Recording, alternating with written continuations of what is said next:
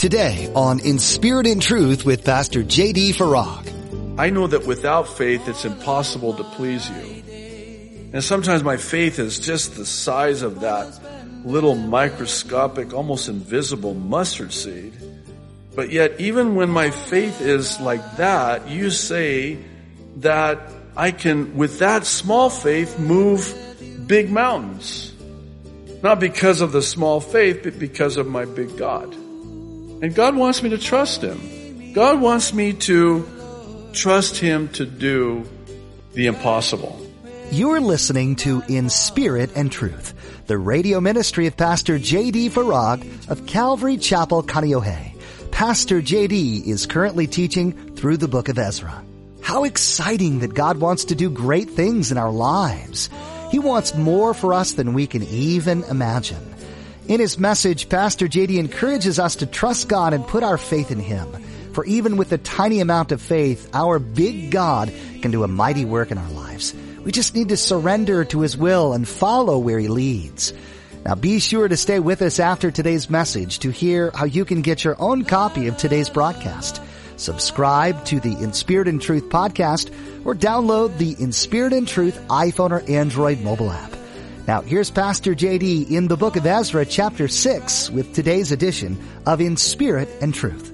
They basically tell the king, hey, if David's fighting with us, we're not going to fight. So tells David, go back home to Ziklag. I mean, they're, they're just refusing. He said, if, if David fights with us against the Jews, fights with the Philistines, we're not fighting. I mean, this is the same David that, you know, that song that was the number one downloaded song on iTunes. You know the one. Saul has killed his thousands, but David has killed his tens of thousands. You know who the tens of thousands that David killed were? They were the Philistines. And so he goes back to Ziklag and what happens? He finds that, in fact, it's really an interesting, remember this in our study in, in 1 Samuel. He goes back and even before they got to the city, they see the smoke. Everything had been burned to the ground and their wives, their children, all of their livestock, all of their possessions had been taken by the Amalekites. And they are so distraught. And these are men of war. And they just break down, we're told in the account, and cry until they cannot even cry anymore. Have you ever cried that hard? Where your tear ducts literally dry out. That's what had happened. And they were so distraught in their grief and their sorrow, they, they turned on David. They wanted to kill David. And David strengthened himself in the Lord. And talk about orchestrating the circumstances.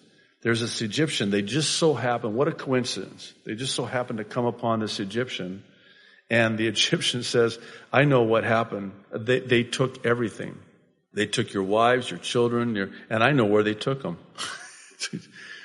oh, what a coincidence. You do? So why don't you tell us where that is? And the Egyptian, very smart, says, I will if you don't kill me. he says, okay, well, we won't kill you, so tell us. And they go and they find the Amalekites and they find everything, the wives, the children, all of the possessions, and they recovered everything. God recovers stolen property. Here's this. This belongs to the temple of God. This belongs to God. Now, how many years later, 70 plus years later, God restores it and it's restored. God is a restoring God. Can I say that? I just did. God can restore, it doesn't matter. He restores the years the locusts have eaten. And so the enemy tries to steal it, but God will restore it. So we're told that it's to be restored and taken back to the temple where it belongs, which is in Jerusalem, each to its place, and deposit them in the house of God. Now therefore, verse 6, this is interesting. to Tenai, governor of the region beyond the river, and Shethar, Boznai, and your companions, the Persians who are beyond the river, this is the decree. Keep yourselves far from there. Don't even go near this work to rebuild the temple. He says, verse 7, let the work of this house of God alone. Let the governor of the Jews and the elders of the Jews build this house of God on its site. Moreover, I issue a decree, verse 8, as to what you shall do for the elders of these Jews for the building of this house of God. Let the cost be paid at the king's expense from taxes on the region beyond the river. You don't see that every day. This is to be given immediately to these men so that they are not hindered. And, verse 9, whatever they need, young bulls, rams, and lambs for the burnt offerings of the God of heaven, wheat, salt, wine, and oil, according to the request of the priests who are in Jerusalem. Let it be given them day by day without fail. If they ask for it, you give it to them. Whatever they need, you give it to them. Every day, whatever their needs are, whatever they ask for, you give it to them. That they may offer sacrifices, verse 10, of sweet aroma to the God of heaven. And watch this. And pray for the life of the king and his sons. Wow.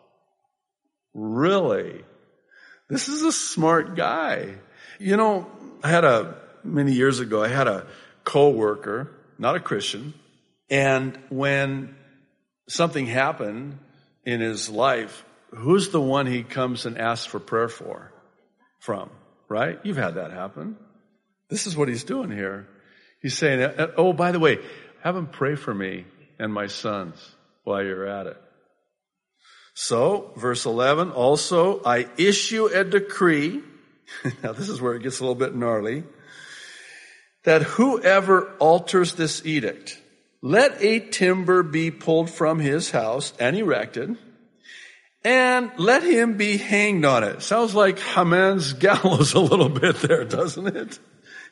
And let his house be made a refuse heap because of this. In other words, you're going to mow his house down, make it a pile of rubble. And if that weren't bad enough, may the God who causes his name to dwell there destroy any king or people who put their hand to alter it or to destroy this house of God which is in Jerusalem. I, Darius, issue a decree. Let it be done diligently. Okay. okay. Whatever you say, King. Is this not an example of how it is that God, as only God can, will do exceedingly abundantly above and beyond anything we could ever ask, think, or even imagine. Now think about this. Don't you think that Zerubbabel and the Jews would have been just grateful if they could just be left alone and finish the building of the temple? But they were praying too low. I've heard it said this way. Sometimes God won't answer our prayers because we're, we're praying too low. In other words, we're, we're in our prayers, we're, we're praying and we're asking God for something so little, and God wants us to pray for more. Lord, just please let them stop opposing us. That's all you want to pray for? You just want them to stop opposing us? You just want the opposition to stop? That's all you, that's all you want. Here I am, willing to not only have them stop opposing you, I'm actually going to start having them help you. And I'm going to issue, I'm going to make the king issue a decree that if anybody even thinks about messing with you guys, I'm going to impale them on a timber from their own house. How's that one? How do you like that? Oh, oh, and oh, by the way, uh, you know what else I'm prepared to do? I'm also prepared to have them fund it. Because you're going to need money to do this. Oh, and guess what else I'm going to do? I'm going to have Cyrus issue a decree to have all of the gold. You remember the gold that was taken and to Babylon? All that gold. Remember how much gold there was in Solomon's temple? We had somebody do the math. It was in modern, the modern day equivalent of trillions with a T dollars of gold. Trillions of dollars of gold. And all these years later, I'm going to even return that. Because I can. Because I'm God. And there's nothing too hard for me. Now think about this. If God can do that, what is it that God can't do? Nothing. There's nothing too hard for the Lord. If God can orchestrate circumstances this way to serve His end for His glory, think about what it is that He can do in your life, in my life. One of the things the Lord has been really ministering to me, in fact, just today, I found myself asking God to forgive me for not trusting Him to do exceedingly abundantly. Above. I, I asked Him to forgive me for my little faith. I asked Him to forgive me for my, oh, Pastor, what are you talking about? Well, listen, you know, when we were building this building, I, I'm not proud of this, but there were times where I just faltered in my faith. I'm like, God, what are we going to do? It's like, you know, God's up there going, what are you talking about?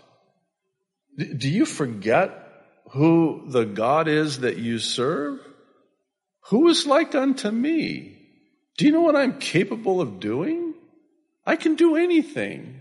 Oh, but God, this, this opposition, that opposition. Have you seen those payables come in and there, here's our bank account and there's the payables and what are we going to do? I was just like a little crybaby.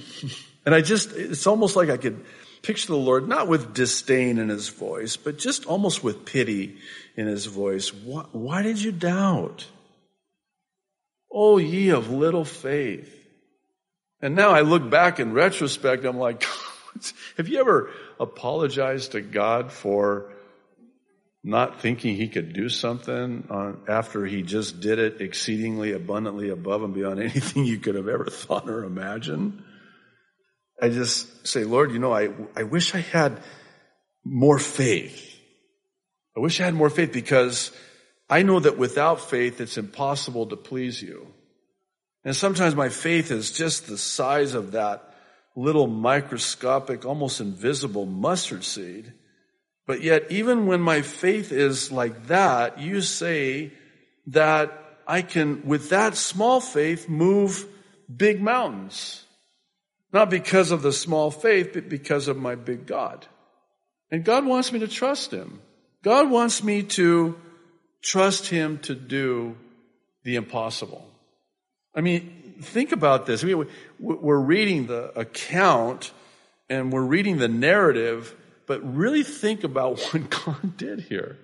I mean, this by any stretch of the imagination was absolutely impossible. I mean, not only is this decree found and reinstated, Darius takes it to a whole new level.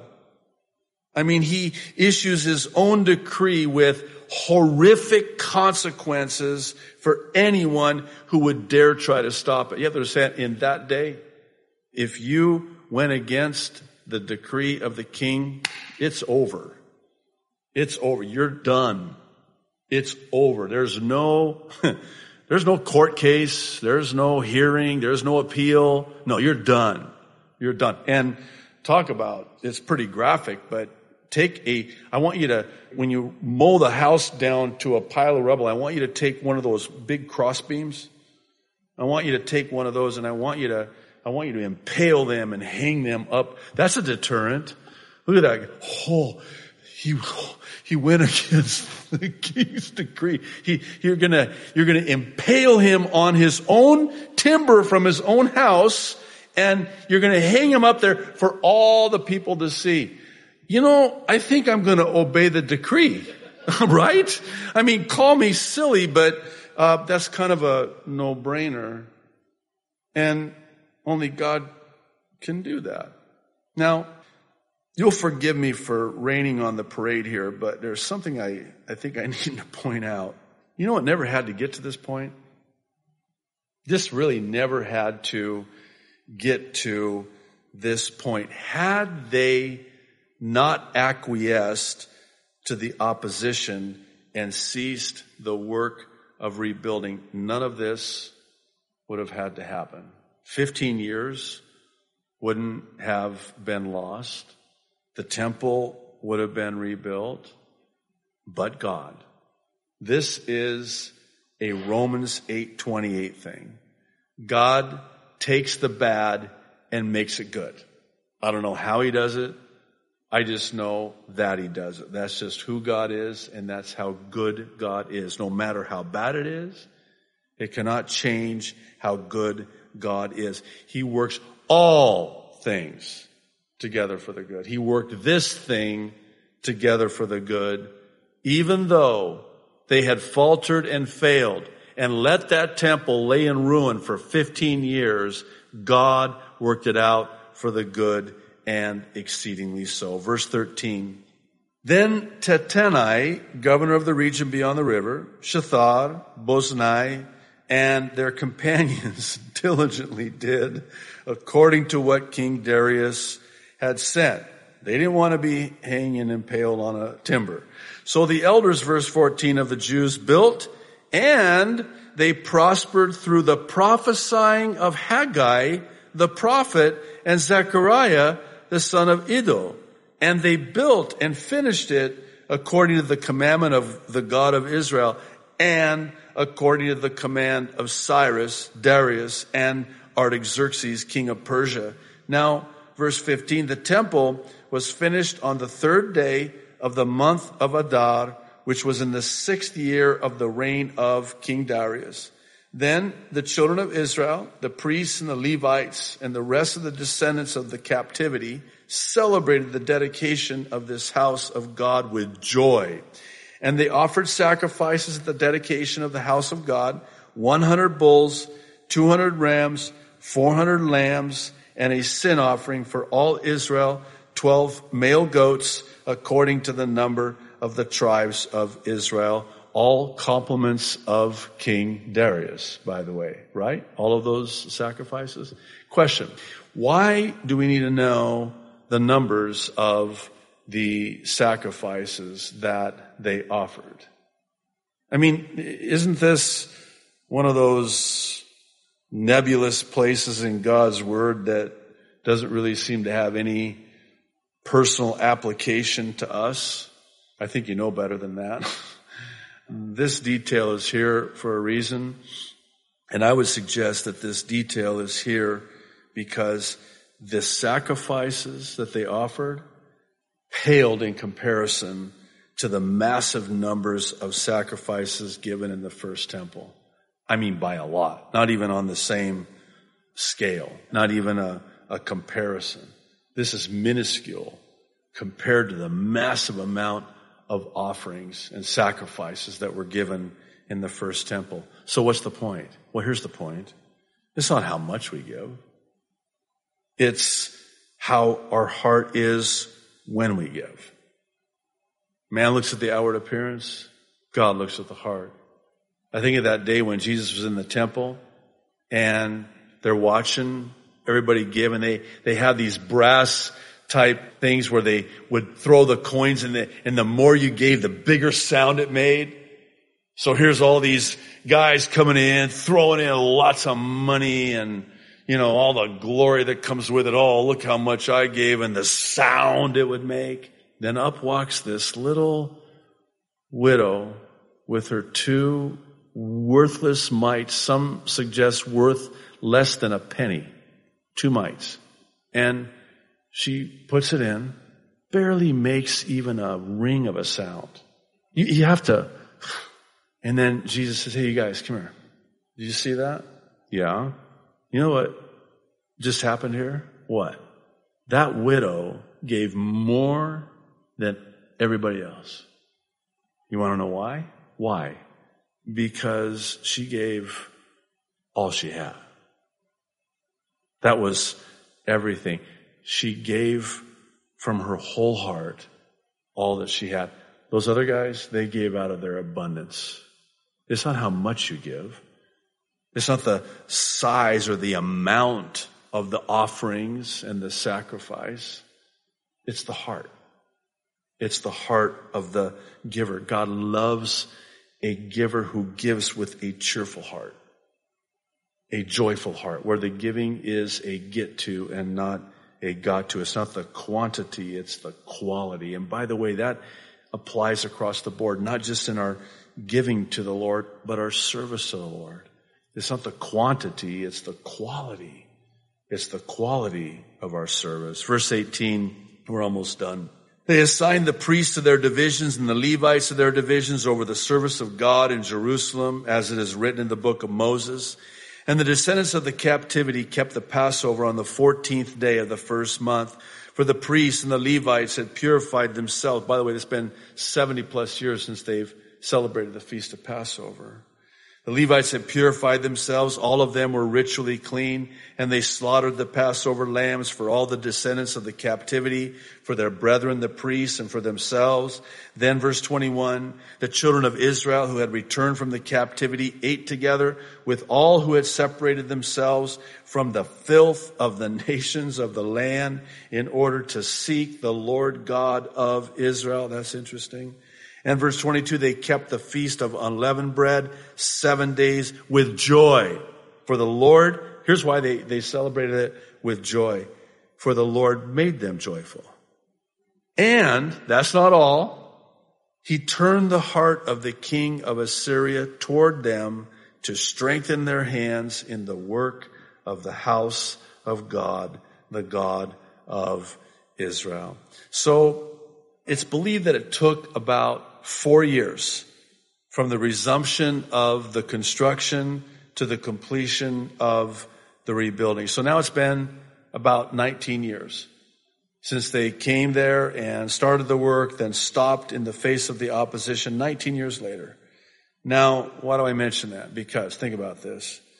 Had they not heeded the prophets at the time they did, this wouldn't have happened. God would have raised up another Deliverance would have come from another, but they wouldn't be celebrating with such joy had they not heeded the prophet's warning concerning the time to rebuild the temple. And this turning of the king's heart toward them to strengthen them, we're told, that's huge. I think about it in the context of modern day, whether it's a president or a king. Doesn't matter. Proverbs 21, 1. The king's heart is in the hand of the Lord as the rivers of water. He turneth it whithersoever he will. God directs. God directs the affairs of man. Kings, princes, presidents, it doesn't matter. God orchestrates it. God directs it. God choreographs all of the steps and all of the stops as well as only He can. We love the insight Pastor JD brings to this series as he digs into the book of Ezra. We hope you've learned a lot, but more than that, we hope that this radio program helps to draw you closer to Jesus. Prayer is very important to us here at In Spirit and Truth. We want you to know that we continually pray for our listeners. We'd like to invite you to be praying with us as this powerful ministry goes out over the air. Pray for the Spirit to work in the hearts and minds of the people who will hear Pastor JD's message and pray that we will always seek the Father's will for this program. If you enjoyed today's message and want to hear more from Pastor JD Farag, find us online at inspiritandtruthradio.com and click listen at the top of the page. We have so many ways for you to connect with us, including our Facebook and YouTube pages, where we'd love to have you join the conversation. Pastor JD also has a convenient way for you to stay connected. Yes, I do, Josh. You can download the In Spirit and Truth mobile app on any device and listen anywhere anytime.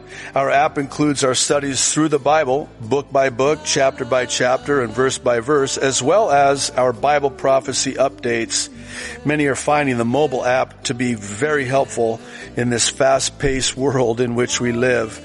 To find the link to our app, you can go to inspiritandtruthradio.com. Thanks, Pastor JD. That's all the time we have for today, but be sure to join us again. May your day and week be blessed as you continue to grow in spirit and truth.